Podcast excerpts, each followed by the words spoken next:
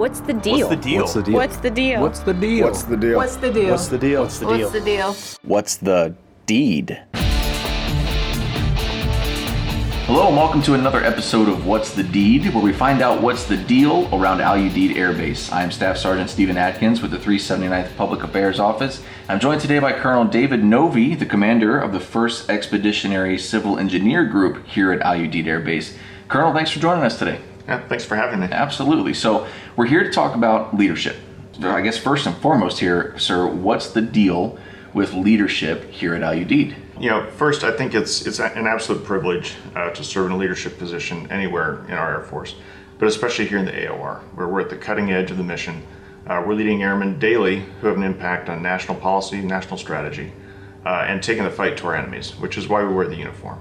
Uh, being in a leadership position here in the AOR, whether it's an 06, a junior NCO, a company grade officer, we have an opportunity to make a real impact for our mission. Uh, our nation expects a lot out of us, especially in terms of flexibility and responsiveness.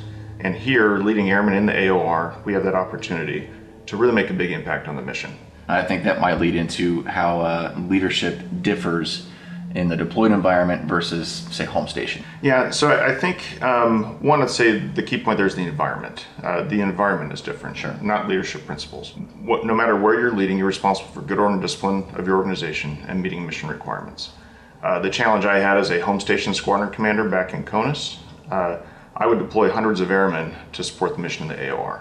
Uh, I had to provide ready, uh, ready airmen uh, who were trained uh, and fully equipped uh, to do that mission. As the using commander here in the AOR, my responsibility to those home station commanders is to make sure that I have a valid mission requirement for their airmen, um, that I'm making sure they're gainfully employed, and that I'm maximizing their impact uh, for the AOR. So, f- from providing ready airmen to accepting them and putting them to work. Uh, exactly. Yeah. Right. And you know that's the one thing about the AOR. It's an extremely dynamic environment. Sure. All right. So, uh, kind of switching gears from the, the senior leaders that we would just sit on, what advice would you give uh, new leaders? So, those CGOs we talked about, uh, you know, in, new NCOs, um, as those people try to develop their leadership styles, some advice. Uh, so first, I think authenticity. Uh, I replaced a squadron commander once, uh, the first time I took command, and he asked, "What was I nervous about?" And quite honestly, I was nervous about replacing him. This is a man I've known my entire career. He's extremely engaging. He's the kind of guy that can know everybody's first name on sight, the names of family members, what sports the kids play. Wow. He had an ability to connect with every single airman in a way that I haven't seen. You know, a lot of leaders do. We all try, but he had an innate gift for doing that. And so he asked, "What are you nervous about?" I said, "I'm nervous about replacing you." uh, he, his advice was, "Don't, don't try to replace me. Be yourself. Uh, the squadron will take care of you." Um, and I, so I think that comes down to the first principle is just authenticity. Nice. Be principled, be transparent, um, be true to yourself. Absolutely. Uh, finally, here, uh, great conversation so far. Uh, Got to ask you, how are you leaving it better than you found it here at Udeid?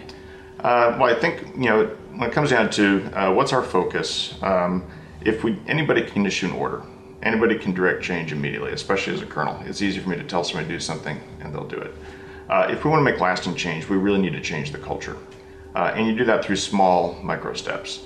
Uh, an example is um, actually owning the mission. You know, we as individual airmen own the mission we support.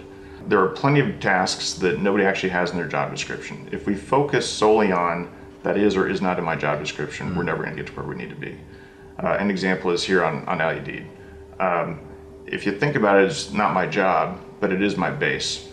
I think we'll get folks a little bit more on the mission and a little bit taking care of each other uh, as airmen.